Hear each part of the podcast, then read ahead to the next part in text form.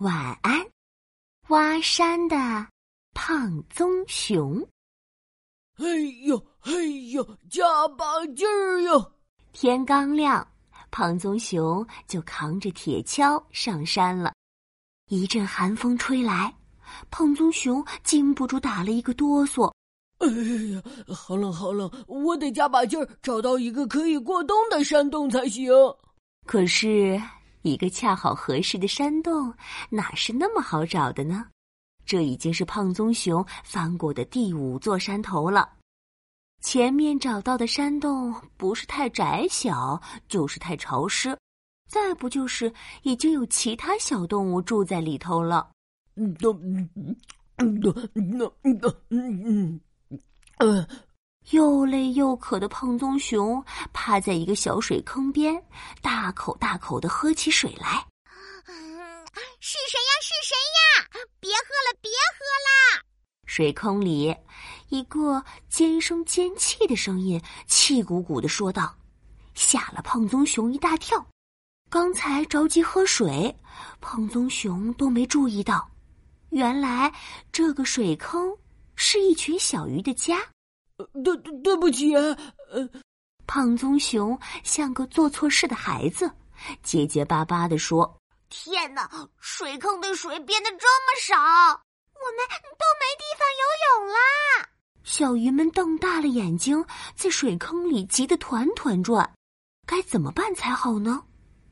胖棕熊挠挠头，忽然，他听到不远处有潺潺的流水声传来，有了。小鱼们，别担心，我带你们去前面的小溪。可是我们从出生就生活在这里，我们不愿意去别的地方。小鱼们不情愿地说。胖棕熊又有些为难了，他站到一块大石头上，朝小溪的方向眺望。小溪距离水坑也就十来米的样子。他看看肩上的铁锹，忽然又有了主意。嘿呦嘿呦，加把劲儿哟！胖棕熊撅着胖胖的屁股，埋头挖了起来。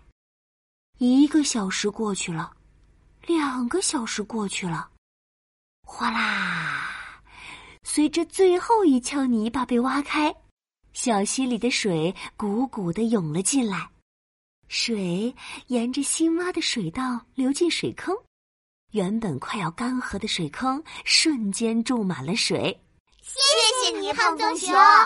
小鱼们在水里欢快的游了起来。不客气，不客气。帮助完小鱼们，胖棕熊扛着铁锹继续往前走。小溪里，一片树叶在溪水中央打着转。哎，上面怎么密密麻麻爬满了小蚂蚁？原来，小蚂蚁们想乘着树叶过河，可是水流太急了，把他们的小船打翻了。快沿着铁锹坝爬上来！胖棕熊急中生智，他把铁锹伸到水中央，大声喊道：“铁锹变成了一道横在水上的大桥。”小蚂蚁们互相帮助，纷纷爬了上来。小蚂蚁们得救了。胖棕熊。不客气，不客气。和小蚂蚁们告别，胖棕熊扛着铁锹继续往前走。哎呀呀，好想吃呀！呃，一棵高高的柿子树下，一只小刺猬眼巴巴的望着树上黄澄澄的柿子，馋的口水都快流出来了。我来帮你。胖棕熊举起铁锹，朝着挂满柿子的枝头当啷一敲，果子噼里啪啦的掉落下来，落了一地。小刺猬笑嘻嘻的吃了个够，还背着好多柿子回家去了。谢谢你，胖棕熊。嘿嘿，不客气，不客气。咕噜噜，咕噜噜。最后一个柿子叽里咕噜的滚到了草丛里，胖棕熊追了上去。他拨开草丛一看，哇，这里竟然有好大一个山洞！这个山洞既隐蔽又背风，既温暖又干燥，胖棕熊躺在里面刚刚好。困意爬上胖棕熊的眼皮，他打了一个哈欠，沉沉的睡了过去。等他再醒来，就是百花盛开的春天啦。晚安，胖棕熊。晚安，亲爱的小宝贝。